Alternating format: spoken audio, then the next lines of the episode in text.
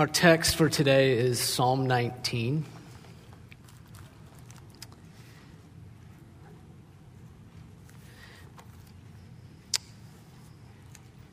Psalm 19. By the way, I um, meant to mention this earlier and overlooked it in my excitement to talk about today's topic. Um, this is a good time to get into a community group. If, uh, if that's something you wanted to do but didn't get around to it, um, a lot of the groups are going to be finishing their initial run through the initial set of material within the next few weeks. And so it's going to be a good time to jump in uh, shortly if you would like to uh, be part of that. Um, I think you'll find it very beneficial um, to you, very enjoyable. Um, the information on how to go about getting involved is in the bulletin on the inside cover. How you can get, get in touch with Pastor Tyler and uh, get involved. Psalm 19 is a celebration of the Word of God.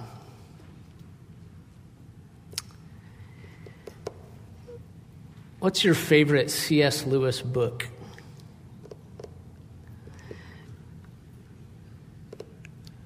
Mine's The Silver Chair. Chronicles of Narnia are wonderful. Uh, Mere Christianity, Screwtape Letters. Um, C.S. Lewis wrote all of these. Um, Many of you will know that by trade and by training, C.S. Lewis was a literary critic. Like that was his job. He was a professor of literature.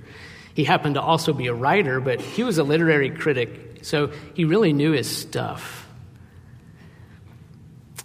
He called Psalm 19 the greatest poem in the whole book of Psalms and one of the greatest lyrics in the history of the world. And that's what we get to talk about today. Our text is Psalm 19, and in particular, our interest is the sentiment expressed in verse 10 that the scriptures are more to be desired than gold, even much fine gold that they are sweeter also than honey and drippings of the honeycomb. Now, do you feel that way about this book?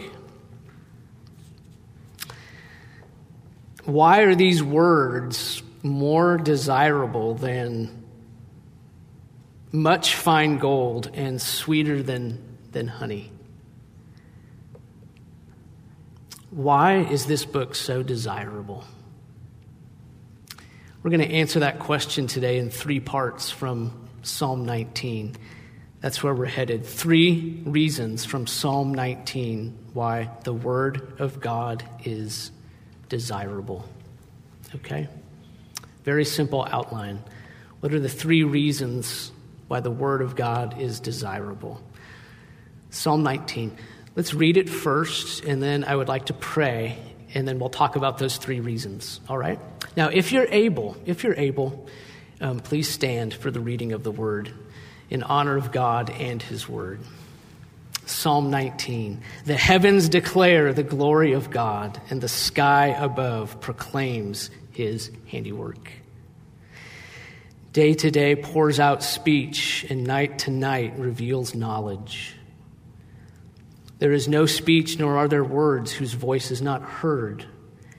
Their voice goes out through all the earth, and their words to the end of the world. In them he has set a tent for the sun, which comes out like a bridegroom leaving his chamber, and like a strong man runs its course with joy. Its rising is from the end of the heavens, and its circuit to the end of them and there is nothing hidden from its heat. The law of the Lord is perfect, reviving the soul. The testimony of the Lord is sure, making wise the simple. The precepts of the Lord are right, rejoicing the heart. The commandment of the Lord is pure, enlightening the eyes. The fear of the Lord is clean, enduring forever. The rules of the Lord are true and righteous altogether. More to be desired are they than gold, even much fine gold, sweeter also than honey and drippings of the honeycomb. Moreover, by them is your servant warned. In keeping them, there is great reward.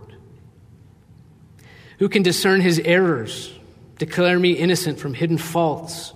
Keep back your servant also from presumptuous sins. Let them not have dominion over me. Then I shall be blameless and innocent of great transgression. Let the words of my mouth and the meditation of my heart be acceptable in your sight, O Lord, my rock and my redeemer. Father, your, your greatness exceeds the bounds of our minds. Not only because of what we see in the heavens, but also and mainly because of what we see in the cross. The heavens declare the glory of God, and the cross declares the glory of God. A God completely just, but also full of mercy. And there we see Christ, our sin bearer and victor over sin and the grave. We see your glory everywhere we look. Father, I pray over the bowed down sinner this morning. I pray over the guilty, the fearful, the hopeless, the skeptical, the empty, the sick, and the lonely. I pray over them and entrust them to you now. As we gather around your word, I pray that you would minister to hearts that need to be ministered to in some way that I'm not even aware of, with words that the Holy Spirit will appoint to minister to people.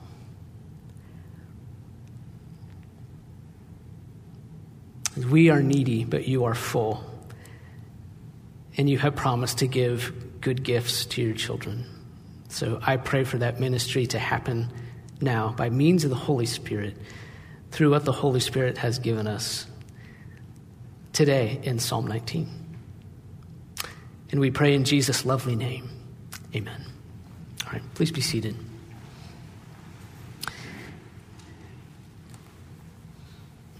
Why are the scriptures desirable? The first reason the scriptures are desirable is because this is where God speaks.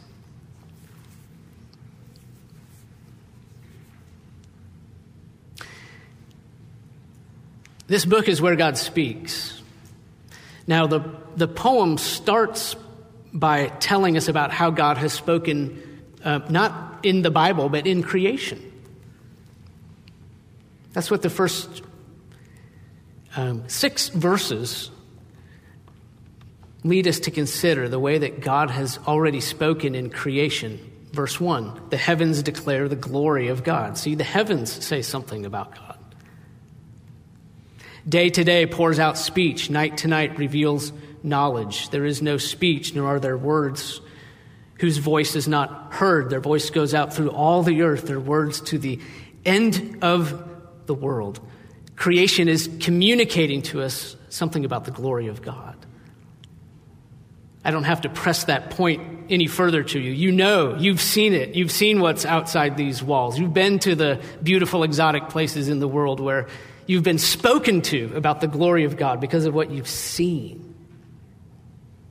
When you look up and when you look out.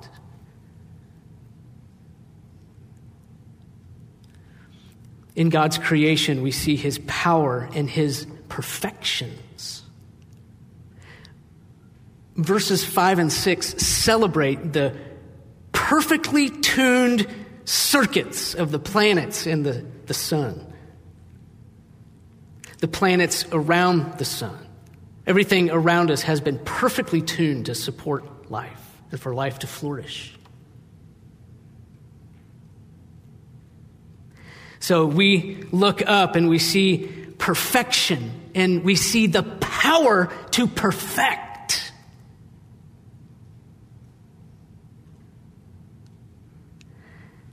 That power to perfect is resident in God. And then in verses 7 through 11, we see the focus change to the written word of God.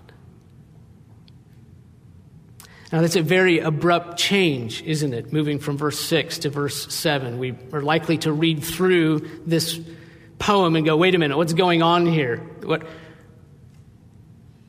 we go from this talk about creation to now the law of the Lord is perfect with no warning that the subject is going to change. So, what is happening here? Well, here's what's happening the author is moving from a description of one perfection to another. Just as we can look up into the heavens and see perfection from God, we can also look down into the scriptures and see perfection from God. Fine tuned, sure, true, consistent, right perfection, not using the medium of stars and planets, but using the medium of words and sentences.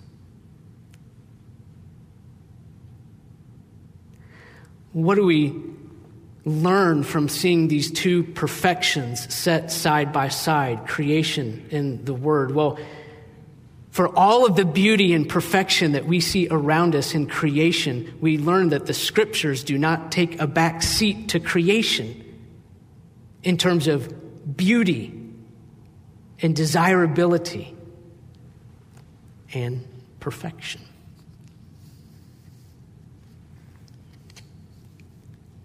Everything that God does is beautiful, desirable, and perfect. Let that sink in for a minute. Everything that God does is beautiful, desirable, and perfect. Can you imagine having everything you do be perfect?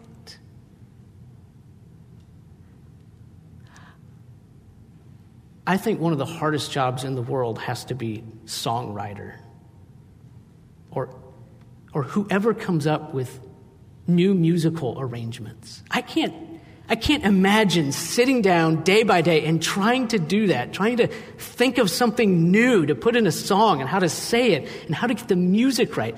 And I just think maybe if, if, if I were a songwriter or a music person, if I could just get it perfect one time, one time. Maybe it all comes together the, the lyrics, the instrumentation, the voice, the emotion. And how do you keep coming up with all these songs? Well, can you imagine every time you sit down to write a song, writing a perfect song that can't be improved upon? That's what it's like to be God. Every single time, every single thing, perfection.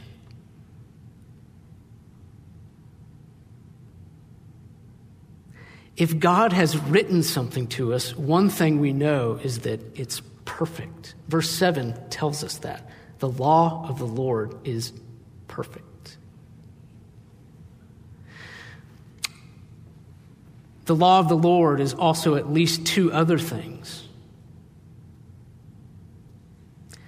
If we have God's word, one thing we know is that it's perfect, but we also know that it's at least two other things. First of all, if it comes from God, it bears unique authority. It bears unique authority over us by virtue of the fact that it's from God. And if this word is from God, it also has unique power to work within us. God uses His word to pierce our hearts and change our hearts and call forth life from places where no life exists. The Word of God has unique authority and unique power. Did you remember that those are the two things that people could not get over whenever they listened to Jesus? Whenever they heard words come out of Jesus' mouth, those were the two things that people marveled at.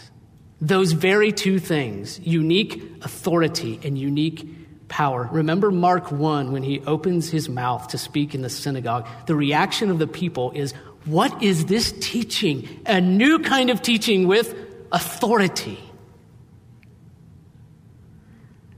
And then in Mark 4, when his disciples listen to him command the wind and the waves and tell them to stop and be still, remember their reaction. Who is this that even the wind and the waves obey him? They can't believe the power of his words.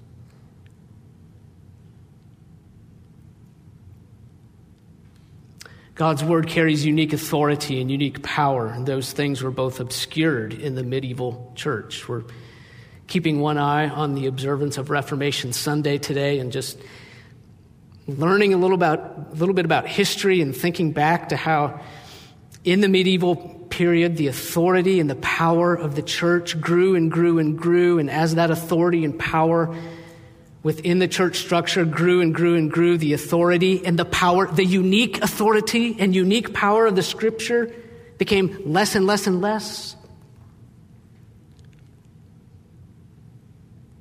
Therefore, the Reformation to set things right. Therefore, the Reformation cry of sola scriptura.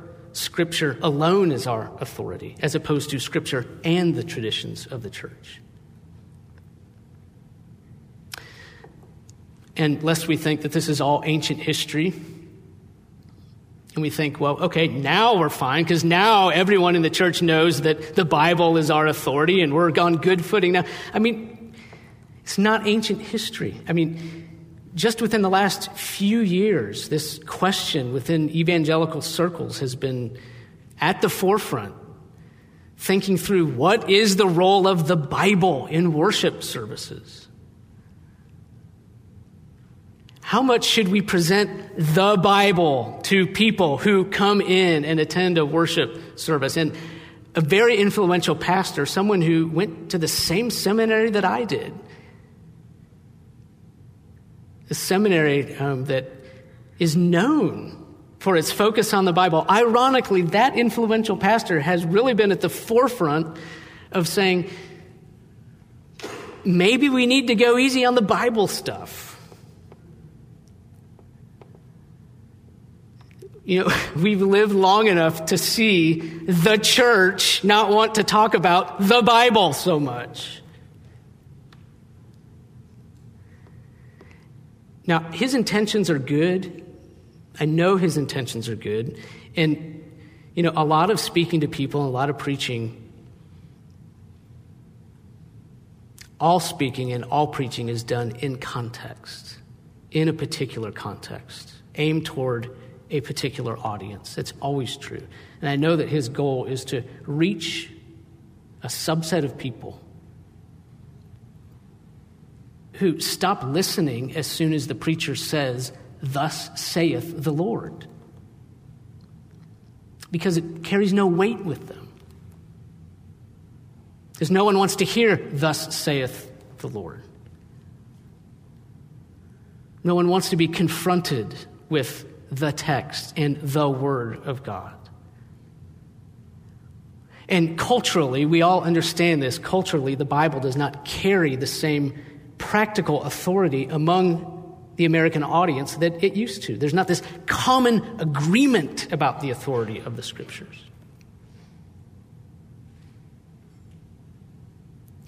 And so the strategy can be well, let's just kind of hide the Bible in the back and reason with people up front and kind of bring the Bible in through the back door.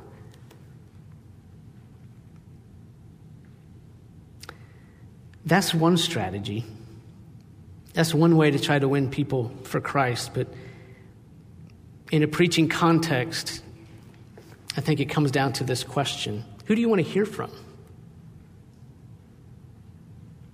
And when you come to a worship service, do you want to hear from a human being or do you want to hear from God?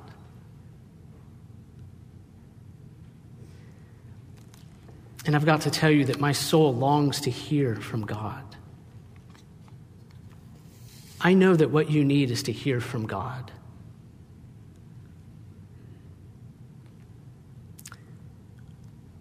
Are you longing to hear from God on some matter? Has God seemed silent to you for some time on something that you've been talking to Him about? Do you wonder if God really does hear and see and care? And if He does, why is He silent?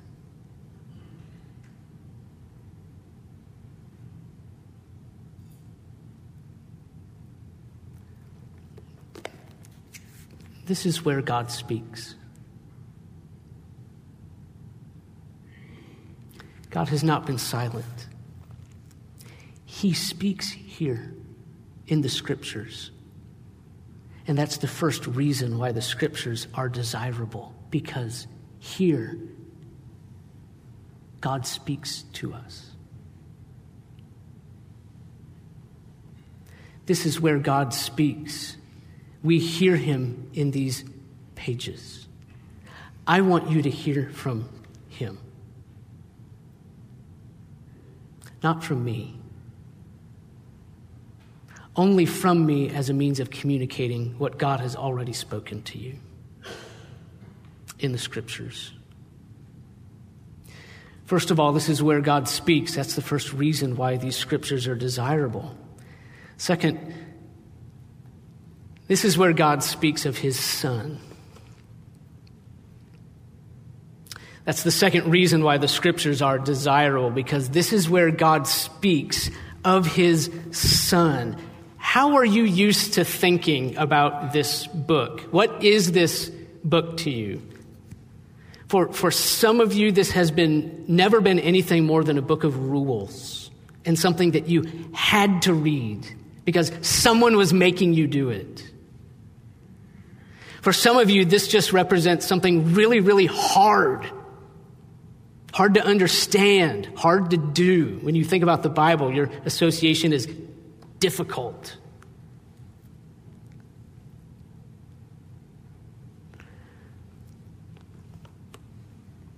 Some of you just think, Bible, old, irrelevant book, still read by some. A few years ago, I heard someone refer to the scriptures in a way that um, I just loved. This is what they said The Bible is the Father's witness to his Son. Isn't that great? The Bible is the Father's witness to his Son. At its core, what this is, is a collection of the Father's testimony to his Son in history, in prophecy, in poetry, in narrative.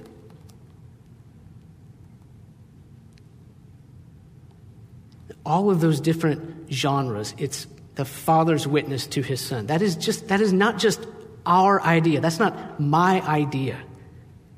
Jesus is the one who actually presents himself as the center of all Scripture. He does that in Luke 24, post resurrection, when he's speaking with those disciples. Luke 24. These are my words that I spoke to you while I was still with you, that everything written about me in the law of Moses and the prophets and the Psalms must be fulfilled. Then he opened their minds to understand the scriptures. Jesus presented himself as the interpretive key to the Bible. Therefore, no part of the scripture, Old Testament or New Testament, is correctly interpreted or preached until the connection to Jesus has been established. How does this material relate to the Son of God, Jesus Christ. That's the question you should go to the text with. What do I see here that makes a line toward Christ? Jesus is the interpretive key. No passage of Scripture has been correctly interpreted or preached until the connection to Jesus has been established. And it takes a lot of work to make that connection. Well, what about Psalm 19? Where is Jesus in Psalm 19? If we're going to go by that formulation and say we really haven't understood everything until we've related it to Jesus, what do we do with Psalm 19? Well, let's start here, recognizing this that here in Psalm 19, even though it's not readily apparent, humanity's oldest problem is addressed in Psalm 19. The oldest problem that we have collectively as a race, Adam's race, Adam's helpless fallen race, our oldest problem is addressed. What is that problem? Something else being more desirable than the Word of God. That's our oldest problem. There was the Word of God, and there was something else. And that something else was more desirable in that moment than the Word of God. The fruit, that delight to the eyes, that thinking about how good it would taste, that competition present in our first parents between the Word of God, what He had spoken, and this other thing that was so desirable. And what's going to win? Psalm 19 is written to uphold the Word of God over other things that we desire. More to be desired are they than gold, even much fine gold, sweeter also than honey in the drippings of the honeycomb. The word is more desirable.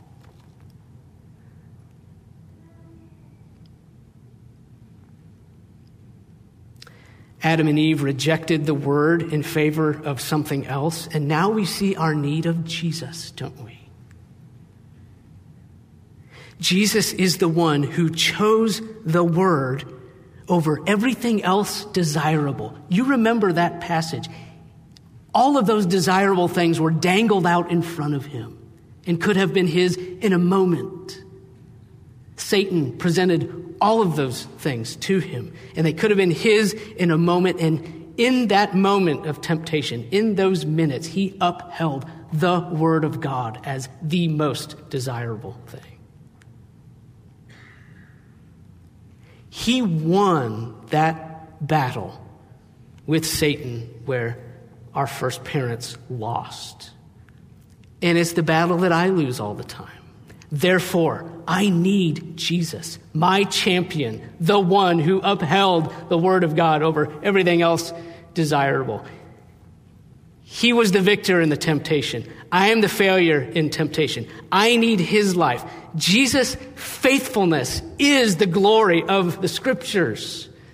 That he succeeded where we failed, that we have been unfaithful, but he has been faithful. And it was his faithfulness that was obscured in the teachings of the Roman church. The righteousness of Christ freely given by God, accessed by faith according to the scriptures, had been replaced with a system of how one could access grace. And thus be saved. In order to be saved, I, I needed grace, but it, that grace was only accessible to me through my faithfulness to be at those church services,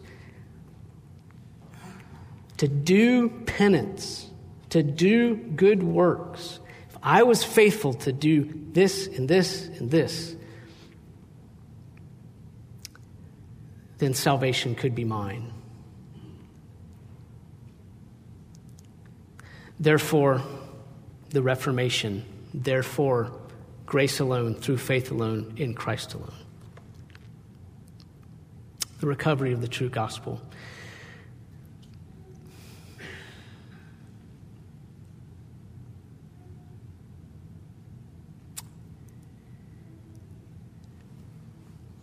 I spend a lot of time studying the Bible. Um, I spend a lot of time trying to interpret the Bible. Many of you do too. And it's really hard work, isn't it? To, to sit down with the scriptures and try to figure out all right, what does this mean? It's called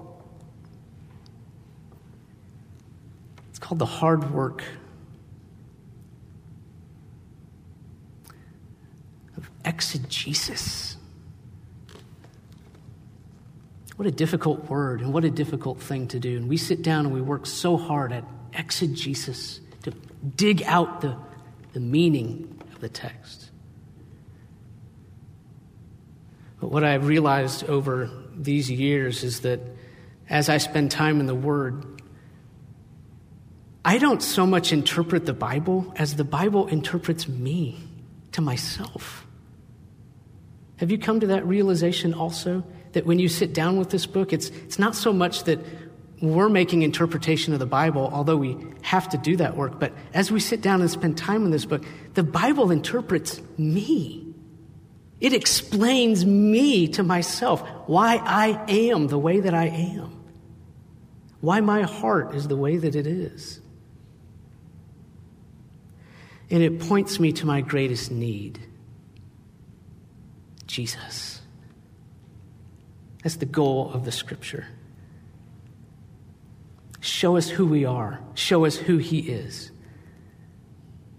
point us to His faithfulness, that He is desirable and worthy. And in these passages, His excellencies are unfolded passage by passage. This is where the Father speaks of His Son. It's the second reason that the scriptures are desirable. Let's take one more, okay? Getting to the end of the psalm.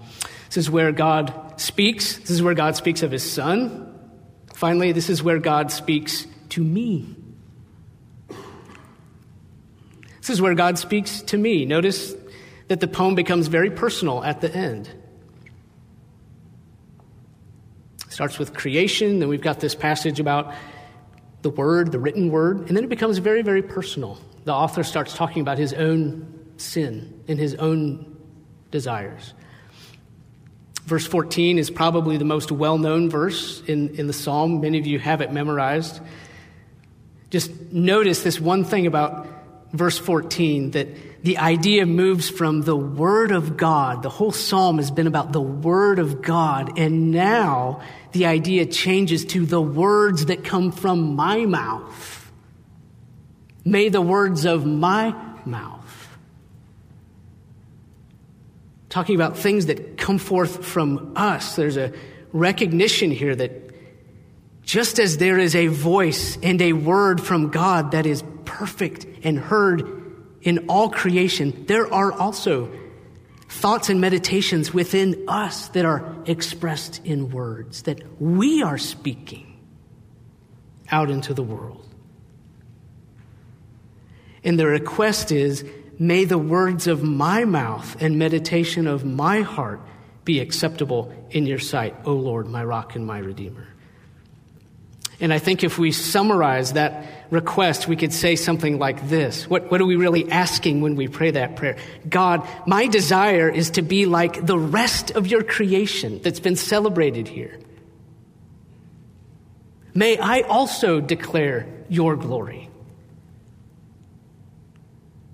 May I also run my course in perfect obedience and joy, like that sun that we see arcing over us, in a manner of speaking, day by day. May I also run my course with perfect obedience to my surrogate in joy as I go. Let me not be that point of creation that lives in defiance to you. Rather, let me be pleasing to you. So the psalm ends with a plea that we might also be pleasing to God and obedient to God and a revealer of his glory, like everything we see around us. Now, it doesn't just happen. It's not an automatic thing that a Christian will reveal the glory of God, is it? It does not happen automatically that a Christian will reveal the glory of God. How does it happen? It happens when a Christian is formed by the Word. Look at the effect of the Word on a person. Did you notice those things in verses 7 and 8?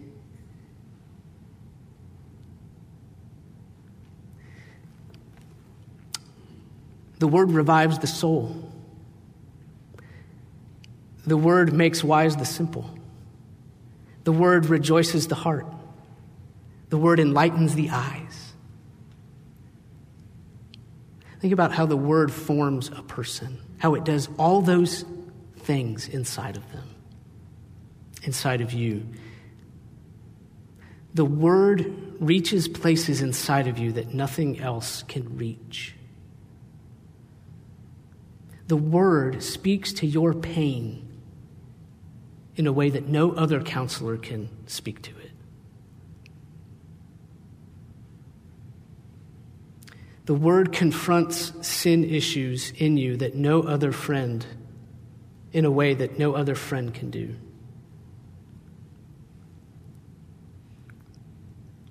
It smooths our sharp edges. It works both in a moment in time and over the decades.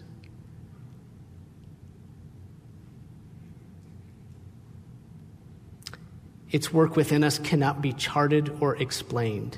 It is a mysterious work because it is the work of the Holy Spirit, whom Jesus compares to the wind. We can't see its work, all we can do is see its effects.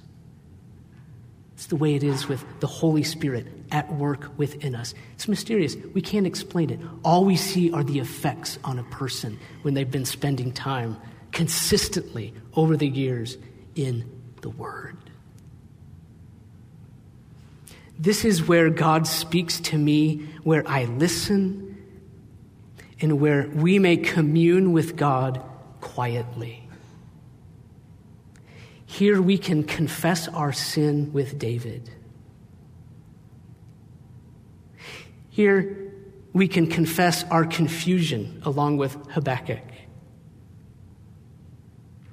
Here we can confess our utter dismay and frustration along with Moses. Here we can confess to God our anger along with Jonah. Here we can confess to God our unworthiness along with Peter. Here we confess our reliance on God's grace along with Paul. Here we can confess our sorrow and our pain along with Jeremiah. Here we can even confess our desire just to be done, along with Elijah. Just say, God, I'm done.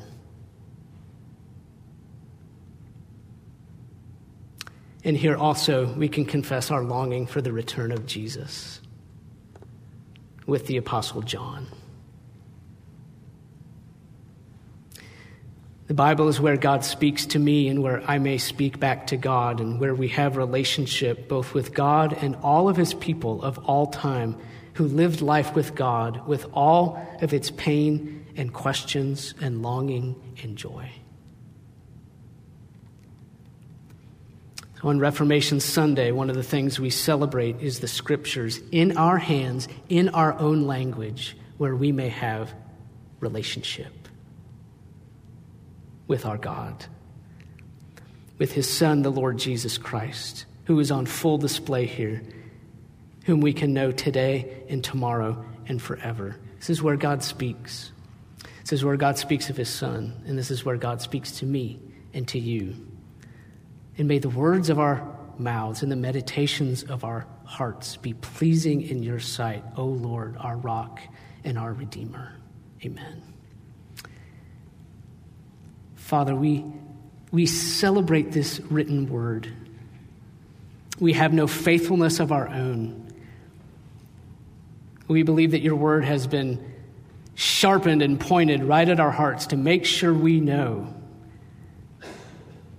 that we have been unfaithful to your good and right law, but you, instead of causing us to bear the consequences of that unfaithfulness, have provided your Son as a substitute to bear the consequences of unfaithfulness on our behalf. And now, anyone, anyone who will look to Jesus and say, My faithful champion, the one who succeeded where we all failed. I own him today as Savior and as Lord to know in relationship and enjoy forever. Anyone who will repent and believe in the Son may have life and joy everlasting. What a message to recover. What a shame that it was lost. Thank you for that great work, Father, that you have done to make sure that that message was not lost forever, but recovered, celebrated over 500 years later today. Amen.